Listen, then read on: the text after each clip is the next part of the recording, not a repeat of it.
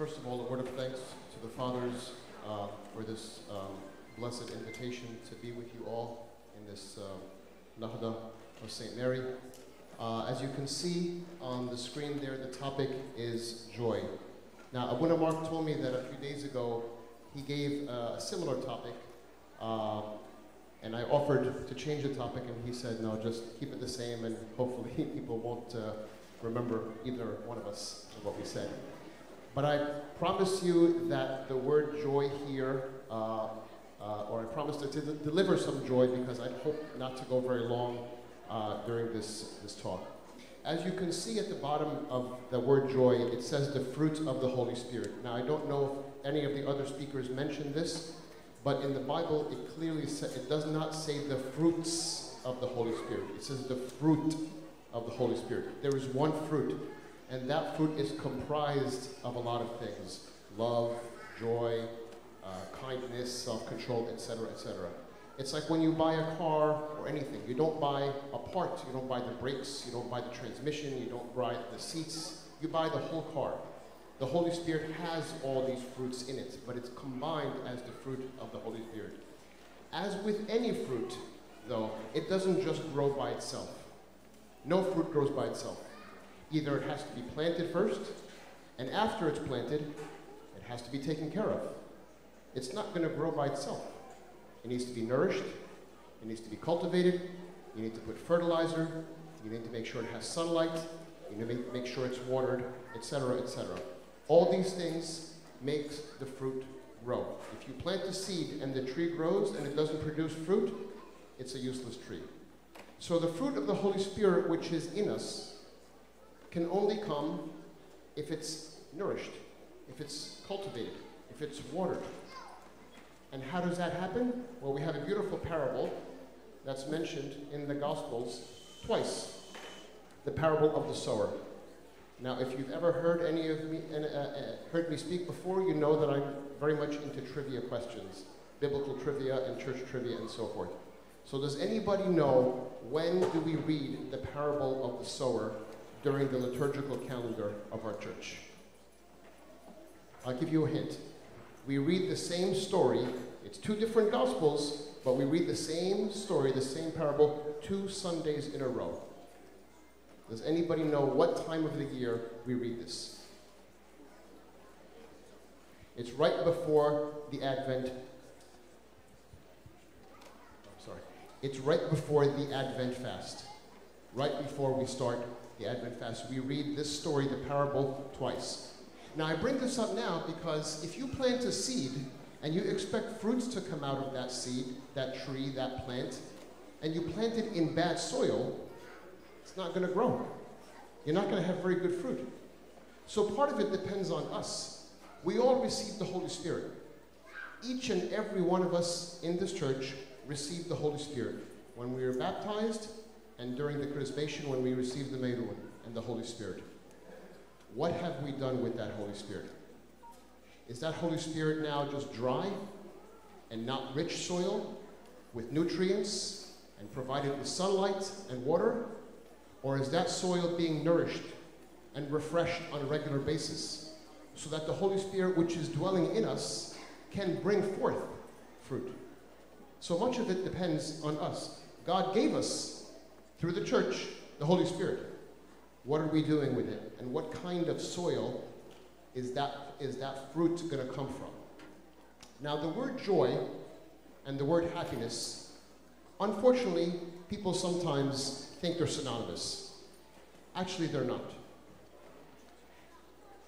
They mean similar things, and sometimes we use them interchangeably. But when it comes to discussing the fruit of the Holy Spirit, we have to make sure we understand the difference. Interestingly, the word happiness appears in the Bible approximately 10 times. The word joy appears in the Bible 430 times. So even the Bible is trying to teach us there's a difference. Obviously, joy is much more important. When it comes to our spiritual lives, it's not happiness doesn't mean that we can't be happy. We can be happy. In fact, there are many reasons to be happy, and God blesses us all the time with things that make us happy. But the true meaning of the gift of the Holy Spirit is not happiness, it's joy. See, the difference is happiness depends on things happening around you. Things that happen here on earth. Success on earth, buying something, some sort of a reward is connected to it. That brings me happiness. And, the, and happiness is also short lived because it's related to a specific event. In fact, the word, I think I lost the. Uh, the word happiness has the word hap in it, H A P. And in Old English, the old, old English back in England, hap means fortunate or lucky. So when something happens and you're fortunate to have that thing happiness, happen, it brings you happiness. Joy doesn't depend on happiness, on happenings. Joy depends on God, not on things that are happening to us. It is something that is much, much longer lasting and much, much deeper and much, much more spiritual than happiness. Happiness, you can look at it as earthly. Joy is spiritual. And that's why it's considered one of the fruits of the Holy Spirit. Now, when we talk about joy, we can talk about so many different kinds of joy, all spiritual. All. We don't have time, of course, to talk about all the different kinds, so we're going to focus on three. Three kinds of joy, the three types of joy. The joy of repentance, which sounds kind of strange, but you can have joy in repentance. The joy of suffering, which sounds even stranger, but we're going to talk about the joy of suffering. And most importantly, the joy of salvation. The joy of repentance, the joy of suffering, and the joy of salvation. Each of those things gives us joy. Repentance gives us joy. Suffering gives us joy, and salvation gives us joy. We all know Psalm 50. Psalm 50 is a psalm of repentance. If you look at the breakdown of Psalm 50 and you look at the words that David, the prophet and the king, chose when he composed Psalm 50, he actually divided it into three parts. One part is honesty, exposing himself, revealing to himself and to God what he did, what is in his heart, what is in his mind, what condition he is now in. The second part is praise. He praises God because God is there for him. God will accept him back. He knows that no matter how far he deviates, God will be there. And the last part is joy. He has joy at the end. And in fact, if we look at one of the final verses in Psalm 50, it says, A broken and contrite heart, God, you will not despise. You have accepted me, God. You have accepted my repentance. And he is joyful for that. He is joyful that God allowed him to come, allowed him to repent, and welcomed him back as his son. And there are so many other stories in the Bible, of course, that we know about that. So even Psalm 50 teaches us about joy. One of the best stories in the Bible is, of course, we know the story, the story of Zacchaeus, the man who heard about Jesus and wanted to see Jesus. And if you look at the verse at the bottom there, I actually chose this specific translation because there are different translations, of course, the New King James and the New International Version. It doesn't matter, we're not here to discuss this. But I like this translation because it means a little bit more than the other translations. It says, And he sought to see Jesus, who he was. The other translations, although it may seem similar, say, And he sought to see who Jesus was. When you look at it this way, though, and he sought to see Jesus, who he was. Who is this person? Who is this Jesus? What's the big deal? Why is everybody talking about him? Why did the whole city stop when he came? Who is this? What is the big deal about this person? I've heard stories and I've heard people share things, and there's multitudes of people from this city and from elsewhere. I see him, but I want to find out who is this person. And we know the rest of the story. But if you also read the entire story, the, the, the end part of the story, after he repented, after he said, Lord, everything that I have taken, I give back fourfold. That's when our Lord said to him, This day salvation has come to this house. Before that, he said, Come down. But he didn't say anything about salvation. After he repented, after he said, Anything I have taken, Lord, I give back fourfold. That's when our Lord said to him, Today salvation has come. You are forgiven. You are forgiven, and heaven is open back to you again. Another story, of course, that we all know very well is the parable of the prodigal son. And I'm going to focus on the last part of the prodigal son. We know the story, but the part at the end, when his father saw him coming from a distance, and he told the servants, Prepare, prepare the fatted calf, bring the robe, bring him sandals, bring him the ring, because my son who was lost has come back. My son who was dead is now alive. Bring him so we can have a celebration. A celebration. Because his son came back to him. So the repentance of his son brought him and the entire household joy. The entire household. Joy. So there is joy in repentance, and each one of us knows that feeling. When we walk into confession and we come in and it's so heavy, the sins that we're ashamed to talk about, the sins that I can't escape from, the sins that have me almost imprisoned. And I, am afraid to even bring them up. Or I, I procrastinate and not go to confession because just pushing it off, pushing it off. And it's weighing heavy on me. And then we go and we confess, and Abuna gives us the absolution, and we walk in, uh, sorry, we walk out, and it's like, I can breathe again. There's that sense of relief that sense of joy that can only come from that heavy weight being lifted off our shoulders and lifted off our hearts. So there is joy in repentance. Anytime we've attended um, a baptism, we should remember that repentance, repentance and confession is a mini baptism.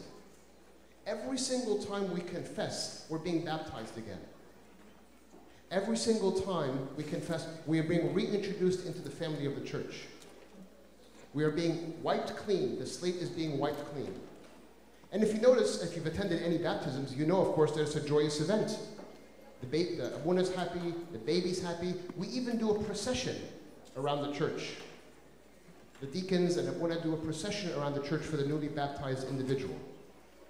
So it's a very, very joyous event, even uh, repentance, which is a new baptism. But there are obstacles. There are internal and there are external obstacles to us feeling that joy. Why don't I feel the joy of repentance? Well, it could be partly because I haven't repented fully. Or maybe because, and forgive me, I don't understand what repentance is. Confession and repentance are two different things. Confession and repentance are two different things. Confession is I am saying the words. Repentance is I'm. If I say the words of the sins, but I don't change, I haven't repented.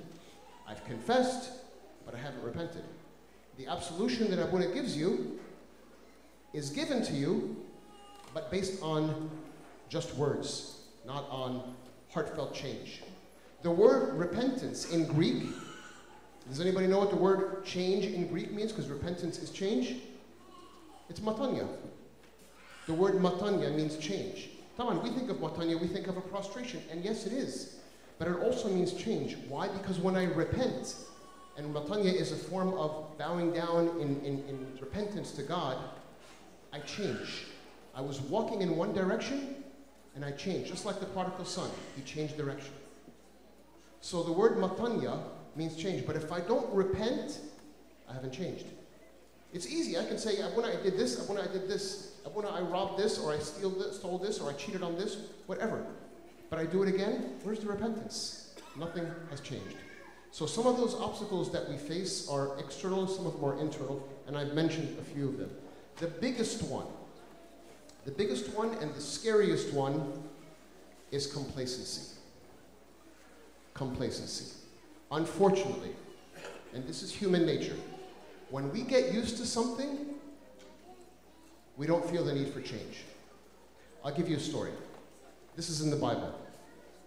King David, this is in 1 Samuel, I think.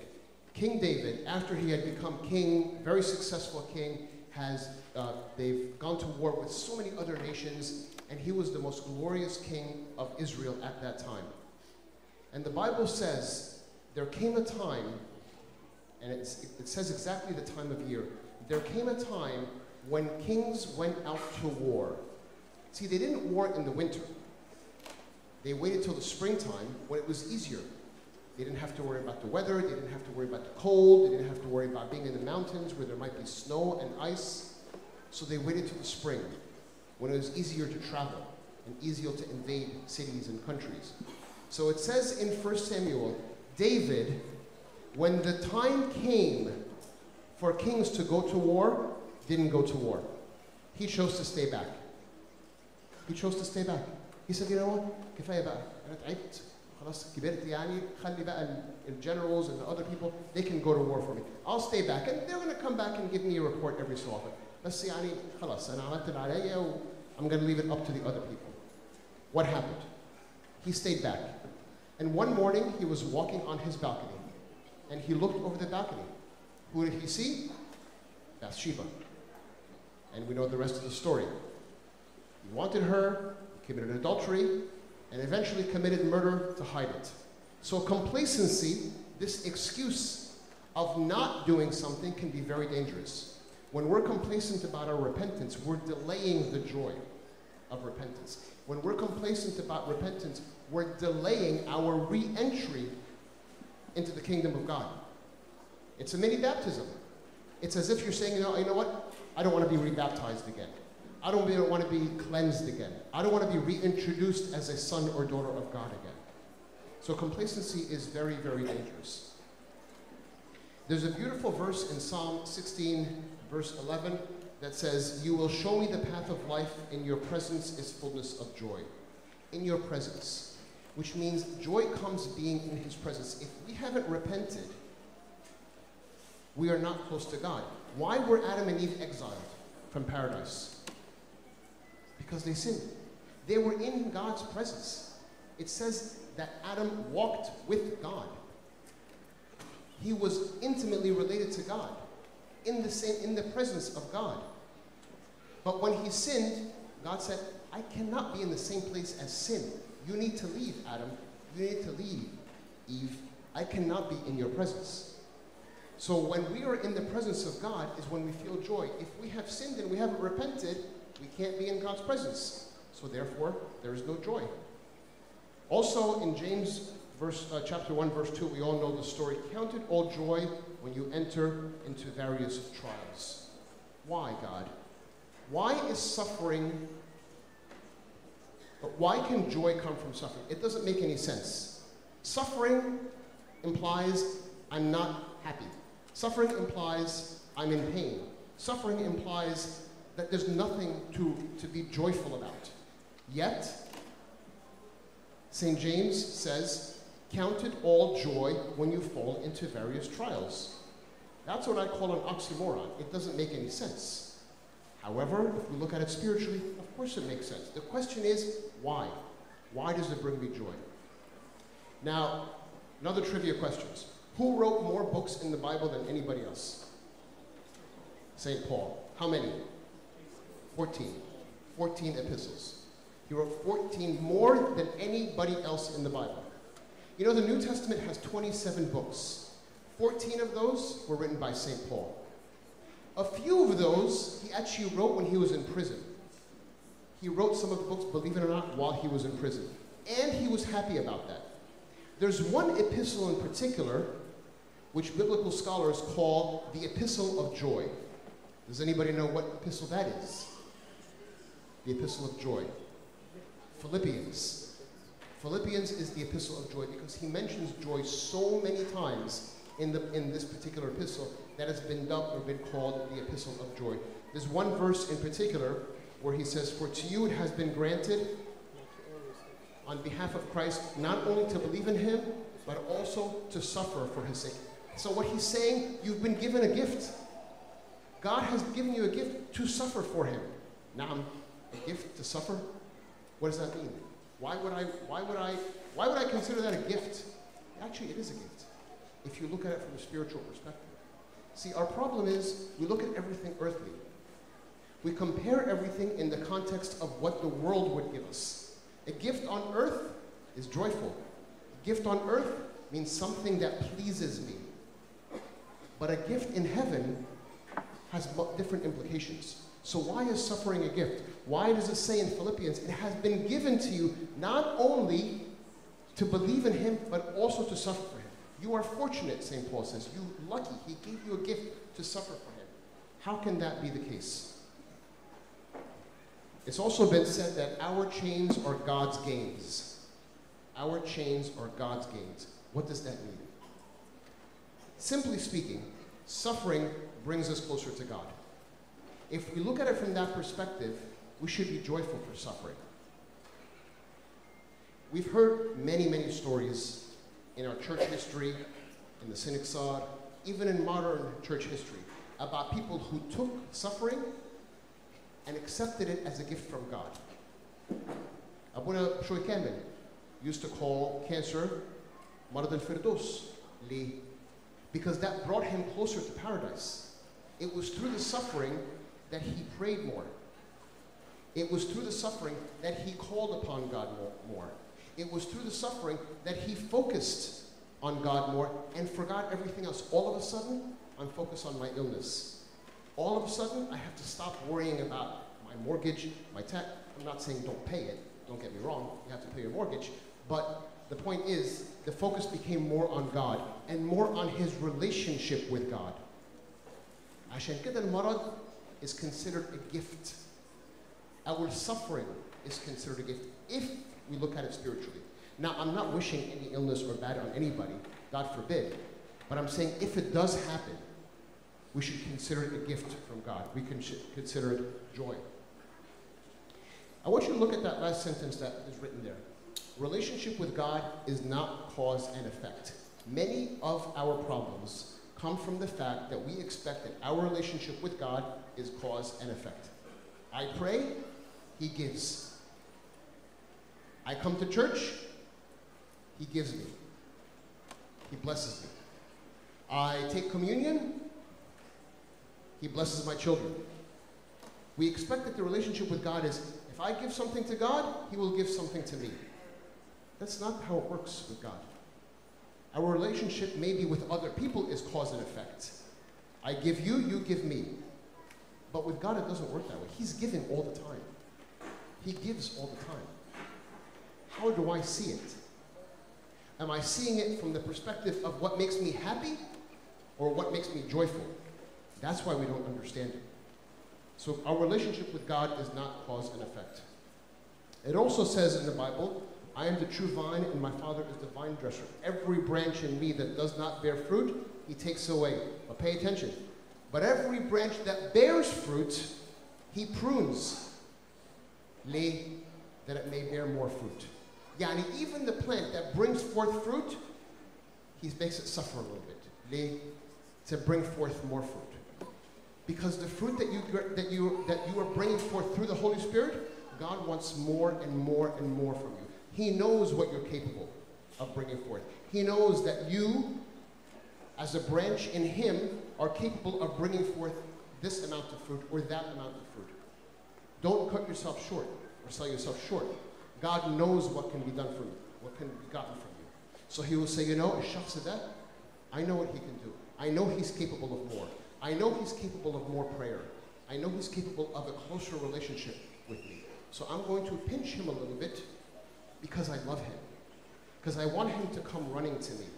Because I want him to love more. I want him to share me with other people more. To speak about me more. To preach to other people about me more. I want him to resemble me more. That's what God does. There's a, there's a verse in Malachi. Where is Malachi in the Bible? Trivia question. Where is Malachi in the Bible? New Testament or Old Testament? Old Testament. Where? Last book in the Old Testament. He's one of the prophets. Last book in the Old Testament, Malachi. Chapter 3, verse 3. There's a verse that says, And he sits, he meaning God, he sits as a refiner of silver. It says this about God. God sits as a refiner of silver. There was a story once that I read about a group of women who were in a Bible study together, And every day or every time they met, they went through a different chapter in a, in a book. So one day they were reading the book of Malachi and they came across this verse. And one of the women read the verse and it said, And he sits as a refiner of silver. And all the other women looked at her, or they looked at each other, and they said, Does anybody know what a refiner of silver does? Nobody knew. So one woman, one woman said, You know what? There's actually a jeweler in my town who does these things. He refines gold and silver in his shop. So next time we sit together, I'll have an answer for you. I'm going to go visit him and ask him what he does. Fallon, she went to his store and she met with him. And she said, We're studying the book of Malachi, and we came across a verse that describes God as a refiner of silver. You refine silver? He said, Yes, I refine silver. And he said, and she said to him, What do you do? How do you refine the silver? He said, It's very simple. I get the silver when it's first mined, I buy it, and I take it in the back of my warehouse, and I heat it. Why? Because I have to burn off the impurities so it can become more pure. And she said, Okay, and then what? He said, And then I burn it more. And she said, Okay, and then what? He said, And then I burn it even more. She said, How many times do you burn it? He said, I burn it and burn it until I've gotten all the impurities off. And the most important part comes at the end. And she said, What's the most important part? He said, When I've gotten 99.999% of the impurities out, I'm looking at the silver and it's almost 100% pure. And I put it over a very, very low flame. And I cannot take my eyes off of it. Because if it goes too much, it'll ruin it. And he, she asked me a very simple question. So how do you know when you're done? How do you know when you're finished refining the silver? He said, ah, that's the easy part. When I look at the silver, if I can see myself, I'm finished. That's what it means when he's a refiner of silver. He refines every single one of us through suffering until when he looks at each one of us, he sees himself. That's what's meant by that verse as a refiner of silver. Rejoice and be exceedingly glad, for great is your, word, your reward in heaven. God is a physician. He is a spiritual physician. We, says, we say this in, in our prayers, the physician of our souls. He knows what kind of medication we need. He knows that I need a particular illness. And he knows that you need a particular financial problem. And he knows that you need a particular problem with your family. And he knows that over there you need a problem at work. Every single one of us has a prescription that works for us and for nobody else. And through that, God refines us. So when He looks at us, He can see Himself. That's why suffering is joy. That's why suffering is joy. And finally, salvation. Salvation, of course, is self explanatory. What do we want at the end? We want salvation. We're here, why? We come to church, why? We participate of the sacraments, why? We call ourselves Christians, why? We raise our children as Christians. Why? For their salvation and for our salvation. The word economy of salvation is a word that you may have heard before, or the term that you may have heard before. Basically, it means the plan, the plan of salvation, God's plan of salvation. When God created Adam and Eve, it wasn't his plan that they would leave, or they would sin and be exiled. But when they did, a plan went into place immediately that he had to be incarnate and he had to go through the passion and he had to be crucified and he had to resurrect and ascend, etc., etc. There was a whole plan of salvation that was in place. When Adam and Eve were exiled, that's mentioned in chapter 2 of Genesis. There's a very interesting verse that comes in chapter 6, verse 3. In that verse, it says, God said, My spirit will no longer dwell with man. The Holy Spirit, God, the one that you breathed into Adam and Eve and gave them life. Sorry, I have to take it back. Because he's sinful. So my spirit will no longer dwell with him. It took centuries and centuries and centuries for that to come to pass that we would receive the Holy Spirit again in Pentecost. And each one of us, as I said earlier, gets it during our baptism. When we were created, we were created like a sterile container. If anybody works in science or healthcare or anything like that, you know that sterile means there is no impurities in it. It's perfectly pure. But when we sinned, it's like you opened a sterile container to the atmosphere, to the world, and all of a sudden it's no longer sterile. I can tell you, anybody here who is in healthcare or has been through uh, medical training, that one of the hardest lessons to learn is to maintain a sterile environment when you're working. The scariest person I encountered when I was in medical school was the nurse that taught us how to stay sterile. Because if you didn't do it, you were exiled from the operating room. Just like Adam and Eve were exiled from the paradise of joy. How many times I recall being yelled at from the nurse who told us, nope, you did it wrong, get out, to maintain that perfect sterility. So what happened when Adam and Eve sinned? They lost that sterility. They were now not pure anymore. There was wickedness, there was evil that entered into the world. Centuries and centuries later, the incarnation. And we were saved. The Savior came. That plan of salvation came to pass. And our Lord was born, and He brought forth new joy. Why? Because salvation, which Adam and Eve had guaranteed and they lost, is now open to us again through St. Mary and through her, um, through the incarnation of our Lord. Now, I'm going to take a couple of minutes here just to go off on a very small tangent because I think it's very, very relevant. We call St. Mary the Theotokos. What does that mean? What does Theotokos mean? Mother of God. Mother of God. We don't call her anything but the Mother of God. She is the mother of Jesus, yes, but we don't call her that. The Orthodox Church makes it very, very, very clear that she is the Theotokos. And I want the youth to pay attention to this in particular.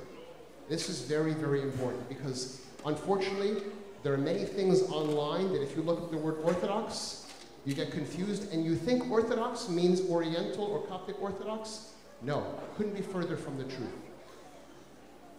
There was a heresy many, many, many, many, many years ago that happened, I think, in the fourth century, the fifth century. Another trivia question.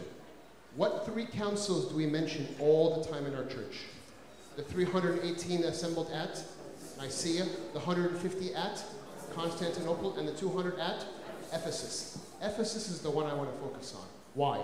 Because a heresy came about from a man named Nestorius. Nestorius. Nestorius, by the way, was a patriarch, a pope, patriarch. And he came up with a heresy where St. Mary was not the mother of God. We don't have time to go into the details, but that was a big heresy. And the church fought that. And the church excommunicated him because the church believes that Mary is, St. Mary is the mother of God. Why do I bring that up? Because lately, on the internet and on YouTube and Facebook and all these other places, there has been a lot of talk about this. And sometimes people come across and we look at them and say, oh, he looks like he's one of us, so he's probably teaching us the correct faith. There are people out there that look exactly like our bishops, and they'll talk. And you may recognize this face because there are many people like him online who talk about God and they talk about Jesus and they talk about salvation and they talk about the Orthodox faith, but they are absolutely not our faith. This particular bishop, he calls himself the bishop, but there's many, many others like him. I'm not picking on him, I don't know him personally, is a member of the Assyrian, not the Syrian, the Assyrian church. In Lebanon Arabi, Nestor, the Nestorian church, which is this heresy. So he is a member of the church, and everybody like him is a member of the church of this heresy. But when you watch him online, you think he's an Orthodox bishop. You say, oh, كلامه حلو, يتكلم عن ربنا والمسيح. No, that's nice. But Adam and Eve were tricked too. Don't look at the outer surface. Dig deep. So I bring this up because I know that a lot of youth have been following this stuff lately. Now, I'm going to move a little bit fast here because I know that I've gone over time and I don't want to waste everybody's time. So, why do we not have joy? We've talked about what joy is. Now, help me understand why don't I have joy? And what can I do about it? It's nice to diagnose a problem, but if you don't give me treatment, it's useless. You don't go to a doctor and says, "Yeah, you have high blood pressure. Good luck. Bye." No, what am I going to do about it? You, you need some treatment. You need some medication. So how do I get the joy back? First of all, we don't do what the Samaritan woman did. Initially, anyway. What was the Samaritan doing woman? Uh, uh, Samaritan woman doing? She was going figuratively speaking, from well to well to well. It was the same well physically, but every time she went to a well, she was looking for something different. She's looking from, for satisfaction where? Here. She's looking for fulfillment where? Here. And as we mentioned earlier, she's looking for happiness. She's not looking for joy. اللي بيدور على الفرح في هنا في العالم يبقى he's not looking for joy. He's looking for happiness. Happiness. And in fact, when Abuna says in the liturgy, fill our hearts with joy and gladness. Joy and gladness, which means they're two different things. It's not wrong to be happy. In fact, God wants us to be happy, but it doesn't last long. That's why He says, fill our hearts with. Exactly. So joy comes first. Fill our hearts with joy and gladness. And when we don't find joy, when we feel empty, what do we end up doing? We look for it in so many different places. Like the Samaritan woman. She was looking at it in well after well after well. And what do we living in the 21st century in America and the rest of the world do? We look for joy and satisfaction and fulfillment online by Facebook, YouTube, TikTok, Instagram, Snapchat, you name it. We're looking for satisfaction, but it doesn't last. So when you need something and it doesn't work, what do you do? You do more after that. You get temporary relief, it doesn't work, you do more. You get temporary relief, it doesn't work, you do even more. You know what that's called? Addiction. You do something, it gives you momentary relief, but it doesn't last. So next time you give it 10 minutes, it doesn't last. Next time you do it 20 minutes, it doesn't last. Next thing you know, your screen time is six, seven, eight hours of social media. Why? Because I'm looking for joy in the wrong places. I'm getting happiness, and in my mind, I think it's joy. But it doesn't last. If you have joy, you don't need to get getting fulfillment from the rest of the world. And we get it from all these different streaming services and so forth. So what has happened as a result of that? The whole world is now apathetic. The whole world is now looking for a sense of relief. Rather than getting it from God, we're looking for a quick fix. Papa Xanax, give me an antidepressant, give me a drink, give me something to give me to make me forget. Make me forget about this lack of joy, to fill me, to satisfy me. Because maybe if I numb my mind, I won't realize it anymore. That's what's happening. That's what's happening. You know, the prescription rate of antidepressants since when I started about 20 years ago till now has gone up 400% in America. 400% increase in the rate of, of uh, antidepressant uh, prescriptions.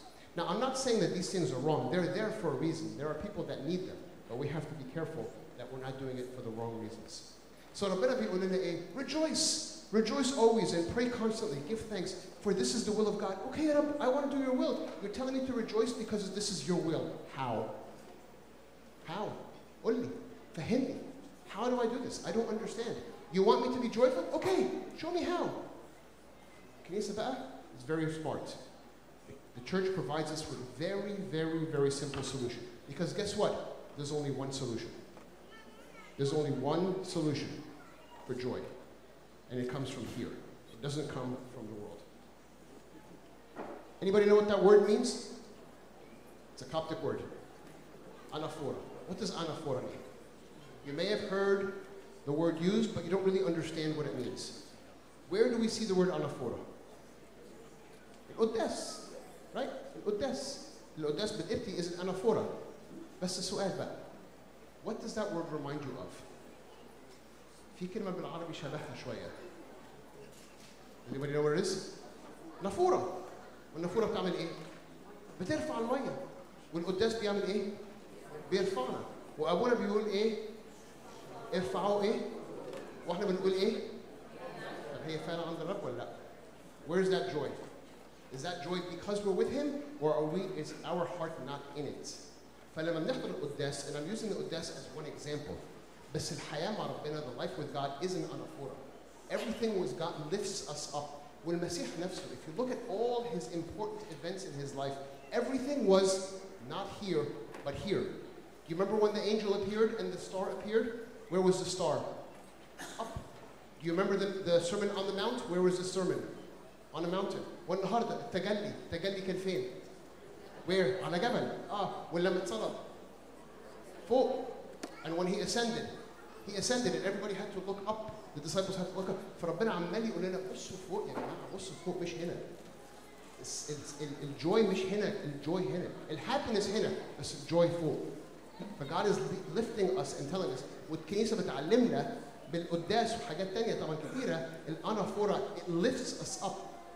كنيسه زي امنا بت- بترفعنا. And sh- it says God wants us to go up. تعالوا معايا الكنيسه بتقول تعالوا معانا يا جماعه ونطلع فوق لربنا. That's what the church is doing. It's teaching us to raise our hearts up to God. And you've seen, you've probably seen that word that's circled in red there. It says in anaphora, that means the liturgy. Okay, Rob, now what do I do? To him, I have to go. But how do I do it practically? How do I practic- do it practically? Uh, And the, and the gospel says, eh, abide in me and I in you. يعني إيه abide in me and I in you? إزاي? How can I abide in God and God abides in me? سؤال احنا كلنا قاعدين هنا. What are we breathing? Air. What's the air comprised of? Gases. What kind of gases? Oxygen, nitrogen, and a few others. But which one do I need to live? Oxygen. So I am abiding. If we turned off all the oxygen, if we sucked all the oxygen out of church, what would happen? We'd pass out and probably die, right? So I have to abide in the oxygen. But so what's running through my veins and my arteries? Blood. And what's that blood carrying? Oxygen. So I am abiding in the oxygen, and the oxygen is abiding in me. If either one of those is not there, there's no life. So when God says, Abide in me and I in you, that's what He's saying. Come in my presence and let my presence be inside of you. والpresence بتاعت ربنا فين؟ في الكنيسة.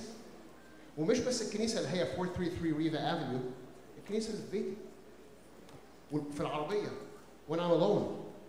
بصلي بكلم ربنا. Do I lift up my heart to Him? That's what He says when He, what this means when He says, Abide in me and I in you. Our focus has to be 100% on God. And I'm going to finish with one last story. I'm sorry, طولت عليكم, but it's a nice story. This is an icon. Actually, it's not in the Coptic Church. It's in the Russian Orthodox Church. It's called the icon of unexpected joy. And the story goes like this. There was a man who used to go to confession all the time.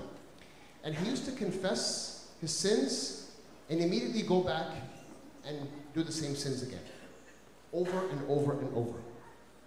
And finally, one time when he was praying, St. Mary appeared to him from the icon with holding Jesus in her hand, and Jesus in her hand, his hands were bleeding, and his feet were bleeding, and he had blood coming from his forehead.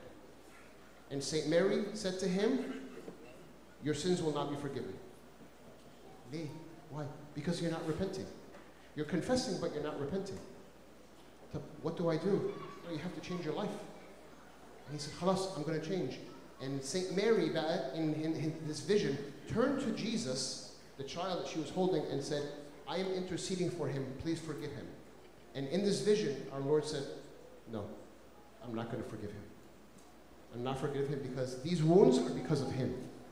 Taban, the story is a much, much, much longer, but the point of the story is finally he repented, and finally, Taban, our Lord forgave him his sins, and he moved on. But this joy came from what? From the repentance. The joy came from him deciding to change his life. The joy came from him realizing that his life in the world was not going to give him salvation.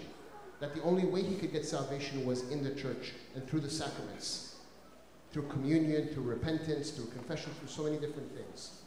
That's what this, this, what's amazing about the story. And the last slide I have here is if you don't understand anything that we said, at least remember this that the word joy comes from Jesus first, others second, yourself last. If the focus is backwards and it's on me, I am never going to have joy. I may have happiness because I want, I want, I want. But if, if I don't come, if I come last, and it's Jesus, others, and then yourself, you will have joy. Glory be to God forever.